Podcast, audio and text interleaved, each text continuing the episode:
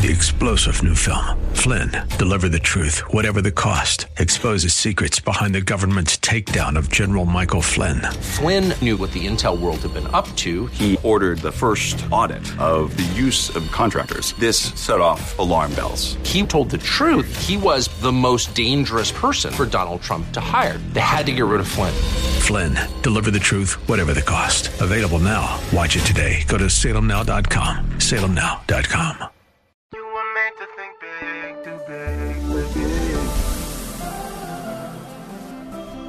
tomorrow can be bigger. Just grow, let the word overflow, yeah. Live a life bigger than yourself. You're created for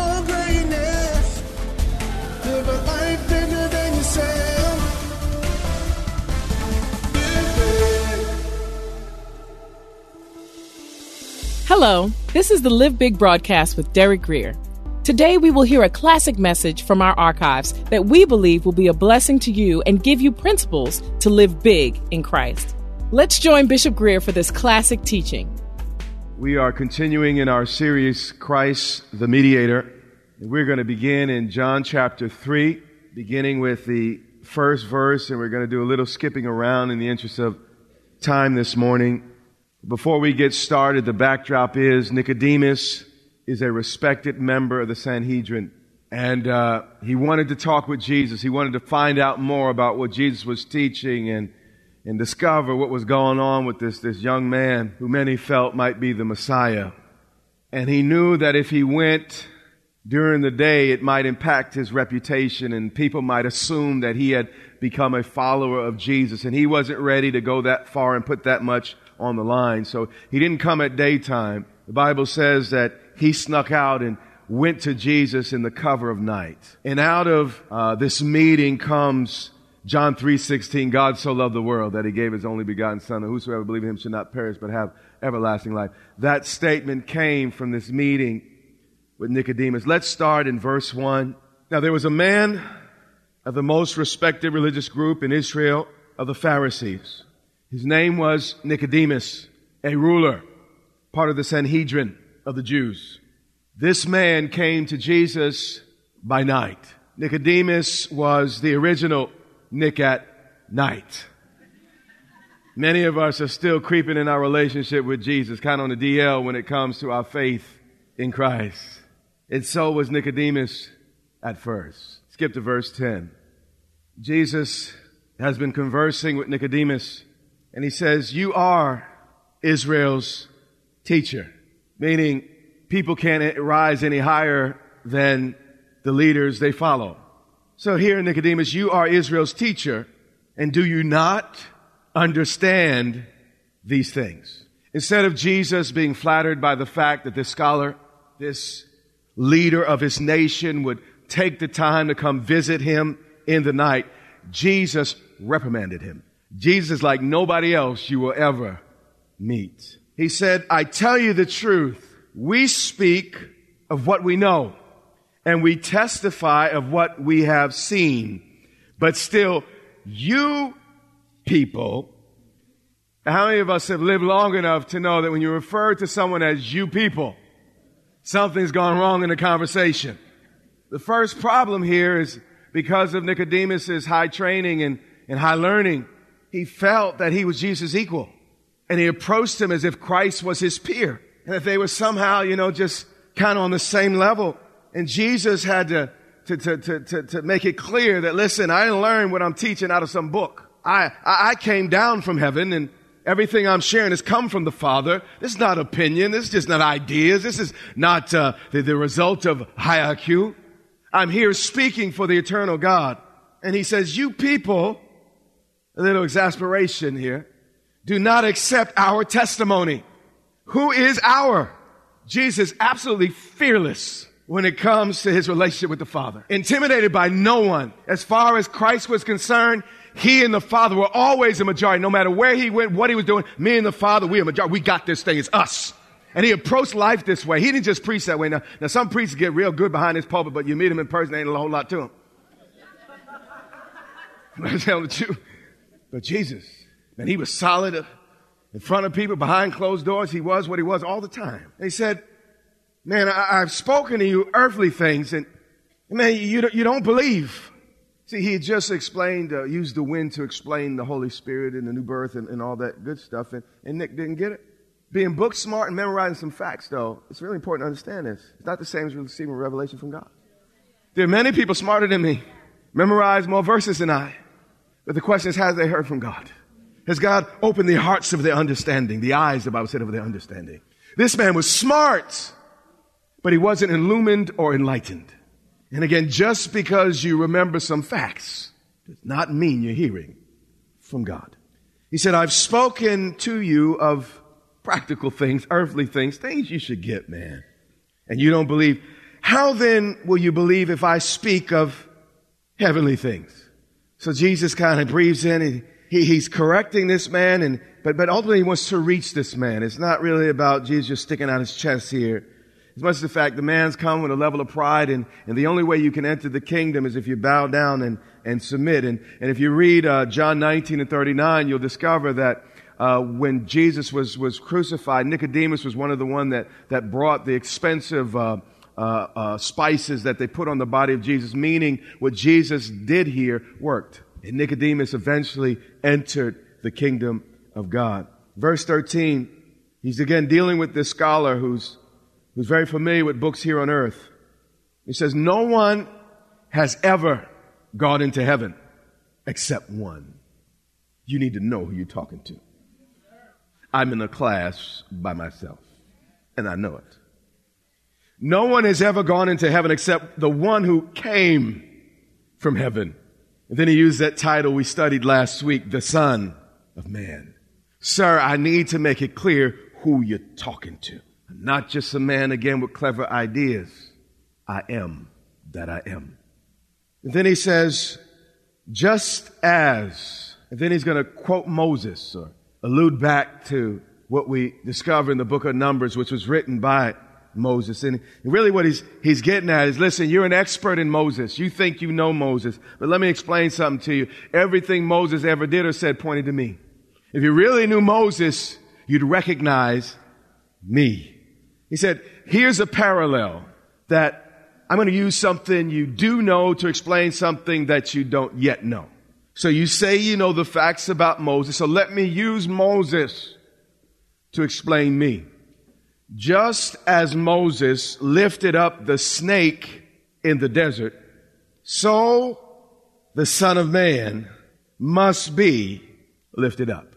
Now, lifted up here is a euphemism for death. And he, he's, he's, he's now kind of moved into this Pharisees' territory because they know the law. They, they, they know what Moses said and, and he begins to reiterate. And actually, he, he, he points back to, again, these events of Moses. Let's go to Numbers 21 and 4. And let's go back to the original text itself and, and read from it before we move forward. Children of Israel had been freed from Egyptian bondage, 400 years of it. And uh, 10 plagues had happened. The Red Sea parted and they were on their journey to the promised land. And verse 4 says, they traveled from Mount Hor along the route to the Red Sea to go around Edom. Since we're not from the area, we don't really get that at first read. But the point is, God did not take them on a direct route to where they were going. what I've discovered about God over the years is that He's not always concerned with speed as much as he's concerned with process, about developing character. I wanted yesterday, but God said, listen, when you're ready, we got some more things we got to iron out. I need to put you through a few more fires so, so, so you could come out a little bit more refined. I, I need to lead you this way because I'm working on something. And sometimes when you walk with God, it looks like you're going backwards before you go forward. And it can be very, very, very frustrating. Numbers 21 and 14 or four, forgive me. But the people grew impatient on the way. God, this journey is just getting too long. You ever feel like it's just getting too long to get to where you need to go? I mean, Lord, we're in this, this horrible desert heat. sandstorms every evening, scorpions in my tent, and all I hear from heaven is keep on walking. God, I'm getting tired of this. How long, oh God, before we finally get to where we're going? They got discouraged and began to speak against God and against Moses. They needed to understand, those of you that desire to be pastors, when people get mad at God, they get mad at you. Anybody still want to be a pastor in this room? The issue is they can't throw a rock and hit God. But they know where your car is parked. They got your email address. Sometimes they know where you live. And they said, Mo, why you brought us out, out of Egypt to die in this here in the desert? He said, listen, when I was in Egypt, at least we had some bread. When I was in Egypt, I didn't like my job, but at least I had something to do. But all I'm doing out here in this heat and in this desert, walking around in circles. God, why you did this to it? Why? I thought you loved me. I thought you cared for me. I was in church last Sunday when Sandy sung the song about he loved me and all that, and, and I bought it last Sunday. But this week it don't look that way. There's no bread. There's no water. There's no clean drinking water, no springs. And Lord, we detest this miserable food. God, this miracle manna is way overrated. I know you're impressed by making bread come down from heaven, but have you tasted it? They were saying, I can't stand this journey, God. I can't stand this process. And God, if I'm on, you getting on my lead nerves. Anybody ever? I'm the only one. Okay, I'm the only one. Verse 6. Then the Lord sits high, looks low, and he heard. He sent venomous snakes. When we start listening to the serpent and forget the hell he brought us out of, don't be surprised if God looks down and said, you want to listen to a snake? I'll give you some snakes. You hear me? You want to listen to the slithering serpent and his criticism and embrace it as your own and then utter it in my ear at my servant? Oh, you want to, to deal with snakes? Let me show you some snakes. Can anybody say snakes on the plane? Snakes on the plane. Snakes on the plane. Little disclaimer I didn't see the movie. So I'm not vouching for the movie. I did see the commercial. There were snakes on the plane. And some of y'all got snakes in your car, in your bedroom, in your slithering. You mad at God, but the issue is you've been listening. And God just let you have a manifestation of what you've been commiserating with. I don't feel any love in this room. Verse 6.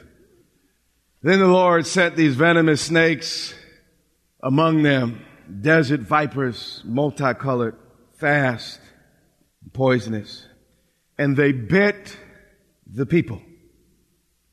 And the Israelites died. You see, that snake you're listening to, at first the hiss is harmless. But you spend enough time with it, it will eventually bite you. Self pity feels good at first. The hiss is harmless. Oh, they didn't treat me right. And you start feeling all that stuff. And, and, and, but guess what? You follow too long. That thing, again, you've been commiserating with, that thing you've been uh, uh, convorting with, that thing that you've been having discussion with, that thing you've been yielding to eventually will bite you in such a way it will take medical science to get you out of that depression. You will need uh, Valium. You will need, I ran out some of the pills. Someone help me with the pills. I said Zantac. That's an acid last service. Xanax and what else we got? Prozac and purple pills, red pills, blue pills.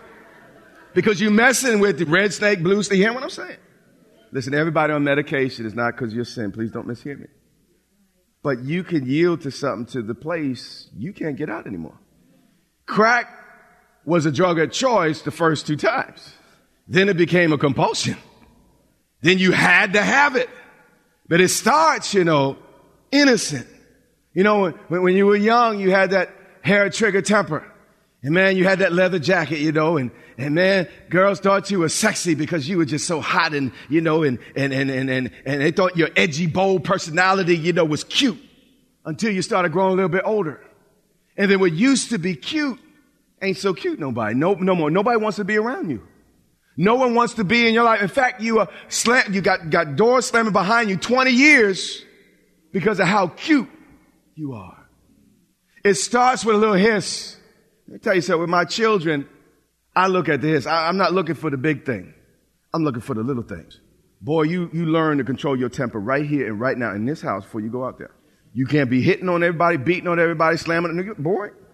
Because if you don't learn it here, let me tell you something. They ain't going. It, it when you get out there, they will lock you up, put you under the jail. You hear what I'm saying? The people came to Moses, but only after the snakes. You know, that's the way we are.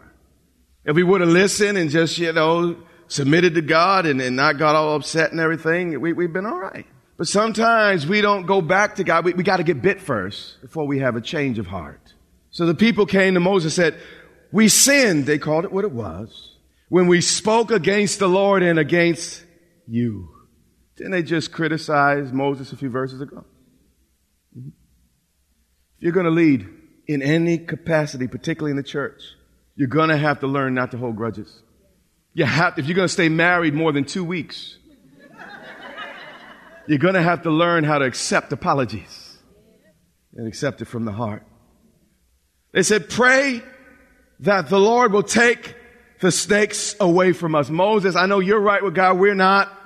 I know, I, I, I know what we just did. But Moses, would you intercede for us? Would, would you go uh, before God for us? And let me ask you, can you pray for people who just uh, decried against you, just defiled and, and hurt your reputation? People that just talked about you 10 minutes, can, and 10 minutes later when they, can you still pray for them? You know, that's the heart of ministry. Person split the church at three o'clock, but by seven o'clock they're in the hospital and guess what? They call you to the bedside. Do you pray, Lord, kill them? reap what you sow.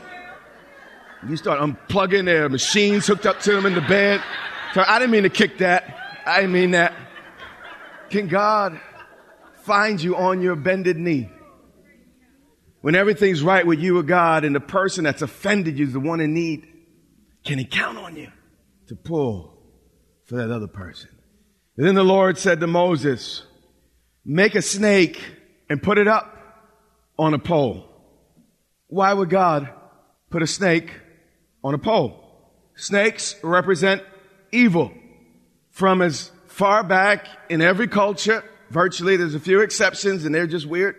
Snakes represent darkness. Why would God put a snake on a pole? I'm so very glad that you asked. 2 Corinthians 5 and 21. For his sake, no, for our sake, he did it for me. I don't know about you, but he did it for me. For our sake, because of our need, because of our crisis, because of our mess, Jesus did not need relationship with the Father. He already had it. He did it for you. He did it for me. For our sake, He made Him to be sin who knew no sin. Jesus never sinned a day in his life, not an hour, not a moment. Even after 40 days and 40 nights of fasting, when he faced temptation at the, the weakest possible time before the cross, he resisted, Get thou behind me, Satan, and quoted scripture, resolved the issue, and ran off the devil. He who knew no sin was made sin. Jesus became who we are on the cross sin, sinner so we could be made who he was before the cross. How great is the love that God has lavished on us that we should be called son God. He took sin so I could become a son. Isaiah 52 and verse 14. The prophets saw the cross more clearly than many of the people that were standing just a few feet away from the Master. God showed it before it happened and they marveled and were amazed and they would say things like, who can believe our report? How can this be so? And they grappled with these things and tried to wrap their minds around how these things would be revealed and manifest and ultimately come to pass. Verse 14. He's speaking of the suffering servant, the Messiah. As many were astonished at you. It was total shock. Man's mind and imagination couldn't fathom it or figure this out. Here he is, Emmanuel, but like a root out of dry ground, his visage is marred. His appearance was so marred beyond human resemblance. Now, I watched The Passion of the Christ, but it's gruesome and it deserved rated R and they had to pull it back from X. But it would probably be triple X if they came close to showing what happened on that cross. Jesus did not even look human on the cross. If his body, if it came to a morgue, I don't, sweet Jesus. He was beyond identification, didn't even look like a human being anymore. Because not only did he take a beating, and beatings will do that to you, but he also took the sin of the world. Every rape, every murder, every theft, every hateful thought, every malicious and foul deed and condition of mankind Jesus on the cross breathed it in and took it to himself. And it began to show grotesquely on his form. He said, and his form was marred beyond that of the children of mankind. I mean, ain't nobody in the human race ever looked like that. Galatians 3 and 13 explains more looking back on Calvary. Isaiah was looking forward to Calvary. Paul says, by the Holy Spirit, Christ redeemed us from the curse of the law by becoming a curse for us. Now, why was there a snake on the brazen altar? Because the first being or creature cursed in the Garden of Eden was a snake. After the snake came childbearing in the ground. But the first place of the curse came on the snake. And since the snake was first, he epitomizes. He's the representation of everything ever cursed on the earth. He became a curse for us, for it is written, cursed is everyone hung on a tree. Back to 2 Corinthians 5 and 21. Let's see if we can read this through. For my sake, your sake, her sake, his sake. For our sake, he made him. Not, he never sinned. He became sin. It was placed on him who knew no sin so that in him we might become something. Something we weren't before, but something we could now become because Jesus became that snake. Jesus became cursed. He became sin on that cross. So that in him we might become the righteousness of God. The cross is the place where we can exchange our sinfulness for his righteousness. I come with his mess. He releases his bless. You hear what I'm saying? He took what I deserved. I deserved that beating. I, I deserved them soldiers to, to smash that crown into my head and then hit me with rods and take turns punching me in my face. I deserved to be nailed up on a cross because I turned my back on a loving, living God who never did wrong to me. He took what I deserved so we could share what only He deserved. Numbers 21 and verse 8. Moses said, anyone don't care what your problem is, what your issue is. We're all snake bit, just your bite might be in a different place than my bite. And we don't need to glory over, you know what? My bite is more socially acceptable than you. You're both bitten. You're both dying. You're both poisoned. The place of the bite, you usually swell.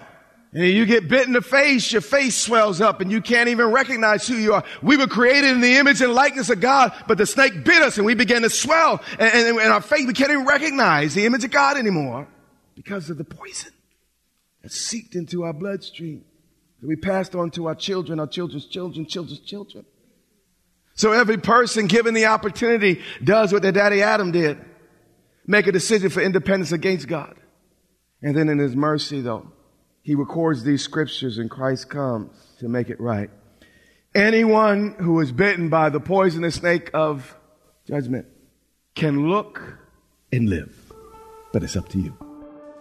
You've been listening to a classic message from Derek Grier. It is our sincere prayer that you are blessed and empowered to live a life bigger than yourself today.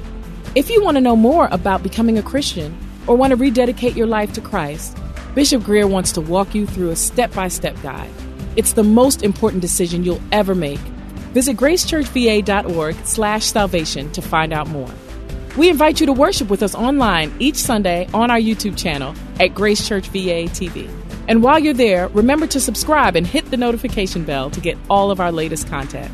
That's all for today. Until next time, live big.